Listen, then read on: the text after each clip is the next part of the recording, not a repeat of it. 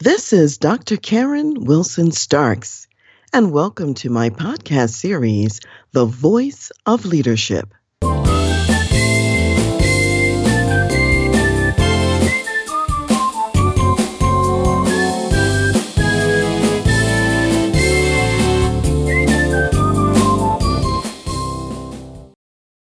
Today, I'd like to talk with you about three leadership lessons from Frederick Douglass.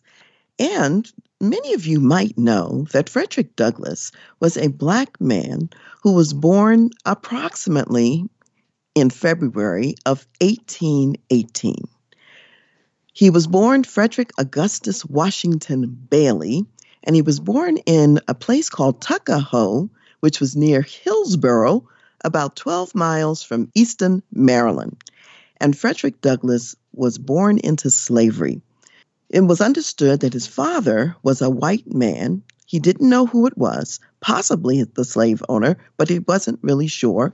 And he was separated from his mother at infancy, which was the traditional practice in slavery at the time. And so he grew up in this way in Maryland, mostly in the rural areas, but for some of his life, he had an opportunity to be lent out to families in the Baltimore area as well. So there are three things I want to highlight from his life. Even though he was in slavery, there were three things he did that I want us to pay attention to. One, he always envisioned and believed in a better future, no matter where he was. That's number one. Number two, in spite of the fact that he was in slavery, he stood up for himself. And number three, he really focused on being a continual learner and preparing for his future. So if I go back to the first point about pursuing freedom and having this vision in his mind, one of the things he says as a quote, he said, "It may be that my misery in slavery will only increase my happiness when I get free. There is a better day coming." So in this very difficult circumstance that he was in, he was able to picture a different reality than what he was experiencing at the moment. And as you might imagine, slavery was very dangerous. And if you attempted to escape and failed, your lot could be far worse off than if you never tried the attempt. So in, in his history, he did have one failed attempt that he was going to do with a total of four people. They were discovered and betrayed, and he ended up going to prison for a little bit of time over this. And ultimately, he was sent to a very harsh slave master camp for retraining, is what happened to him. So despite all of that, Frederick Douglass continued to keep the vision and picture in his mind that freedom was a possibility. So eventually, after he got away from the harsh camp, he went to Baltimore, and he was with a family that was a little bit more reasonable than what he had experienced in the rural area. And eventually, around about eighteen thirty-eight or so, he managed to escape to freedom. And if you've studied history at all, you'll know that Frederick Douglass became a great orator, a great abolitionist, and he helped hundreds of other people to also escape from slavery. So here's another thing I want to say about that vision that he had for a better future. It wasn't just about him. He also wanted to know how could he help other people experience and have a better future as well. So there were a couple other pieces here that he added to the vision part. And secondly, that was he stood up for himself. So when he was with the slave breaker at that farm that he went to, Edward Covey, he went to that particular person's farm for, to be broken. He was treated very, very harshly. And one of the things he thought to himself as he came there, a man, and he was being transformed into a brute. One day, he said, "I'm going to stand up for myself." And that's the day that he went from being a slave and being made into a man. So this day he was being, um, the, the slave uh, breaker was determined to whip him that day and to tie him up with ropes and, and to do all kinds of, of harm. And he actually fought him back. Now, you have to understand in history at that time, if you were a black man and you were a slave, you did not hit someone who was white. That was very dangerous.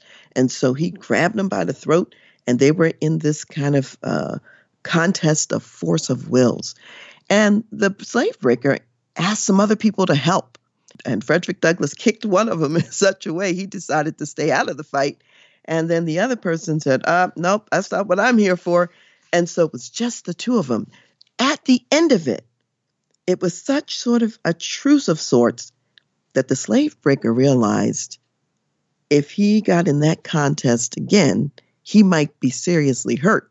And he had a reputation to maintain of truly being a slave breaker. So it wasn't really in his best interest to put out there that that this this particular slave, you know, was somewhat unruly. So the two of them just had a sort of a tacit understanding, and he never touched Frederick Douglass in those ways again. So standing up for himself actually worked. Later in his life, in about eighteen forty-one, he refused to move to a segregated Jim Crow railroad car, and he was thrown off the train.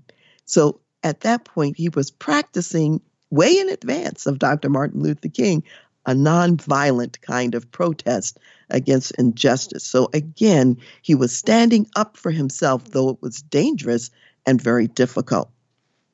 The third thing he did in his life is he was a continuous learner. So one of the first times that he went to Baltimore, he stayed with a family uh, where that was, again, a relatively kind family. And the mistress of the family had started teaching him the alphabet and how to read. This was very liberating for Frederick Douglass. And he started to learn a lot until finally the lady of the house, her husband told her, stop, you can't teach a slave to read. That's not going to work. Then he's not going to want to be a slave anymore. And so therefore, she she refused to teach him to read it anymore and snatched any newspapers from him. However, he was pretty clever and he was pretty smart. There were a lot of young boys in the neighborhood, white boys, who were about his age, and they were in the neighborhood and they were being educated. They were going to school. He befriended these young boys and made them his teachers, and he learned from them. And so he had a lot of food, a lot of bread available to him in the house, which he was free to, to eat or to utilize. He took bread with him, and he would trade physical bread with these boys who were somewhat needing of food, and they would give him the bread of knowledge and wisdom in exchange. So he would have a contest. All right, I wrote this letter here. What is the next letter? And then they would write the next letters. And through this process, he actually learned to read. So he was very, very clever in that respect. And as a result, he read books, he read newspapers, and learned of abolitionists, and learned of the possibility of becoming free. So that, as I mentioned earlier, he had a chance to escape to the North. And because of all this self-taught learning and his natural gifts, we know of him today. And he actually wrote his own autobiography in the eighteen hundreds. That's amazing when you consider the background that he came from. So you might be wondering, what does all of this have to do with your workplace?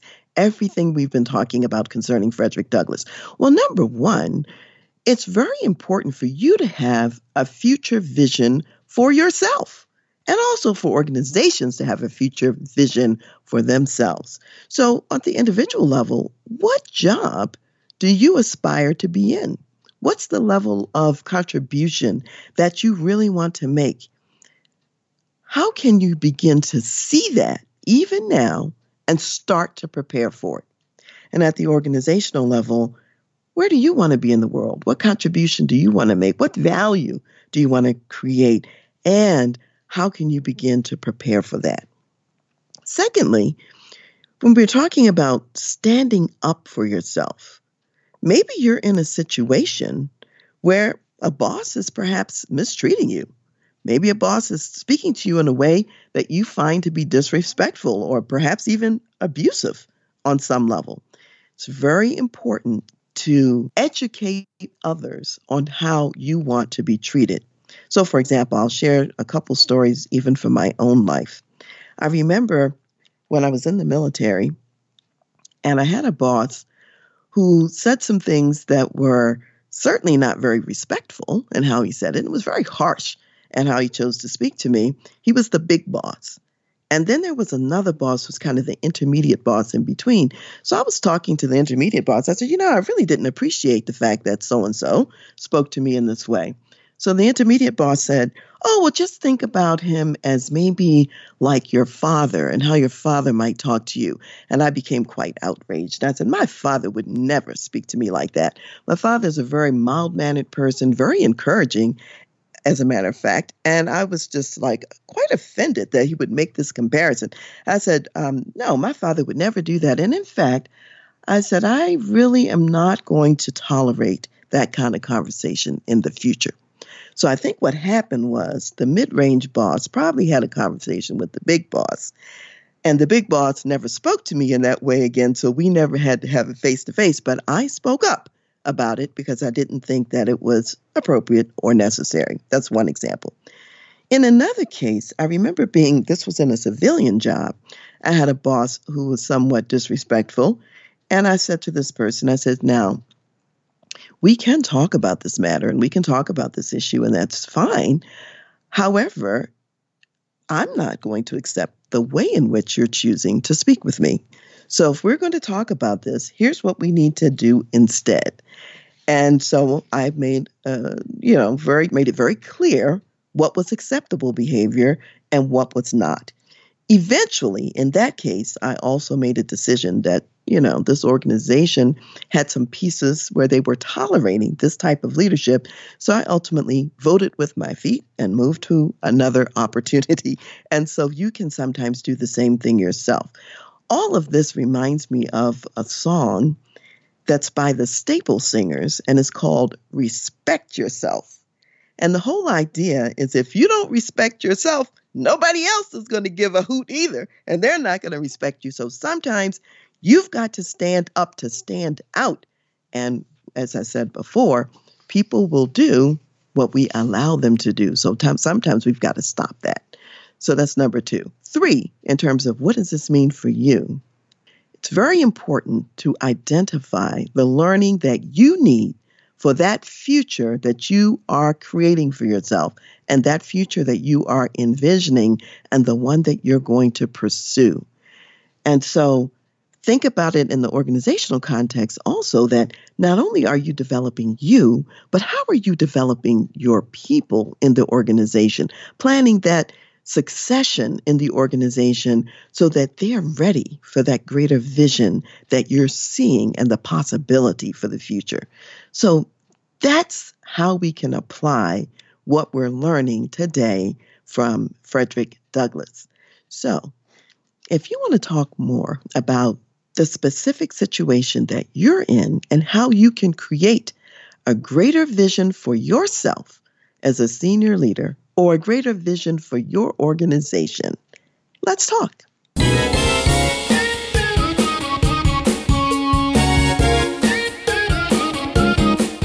You've been listening to The Voice of Leadership with me, Doctor Karen Wilson-Starks. For more information, please visit my website, transleadership dot com.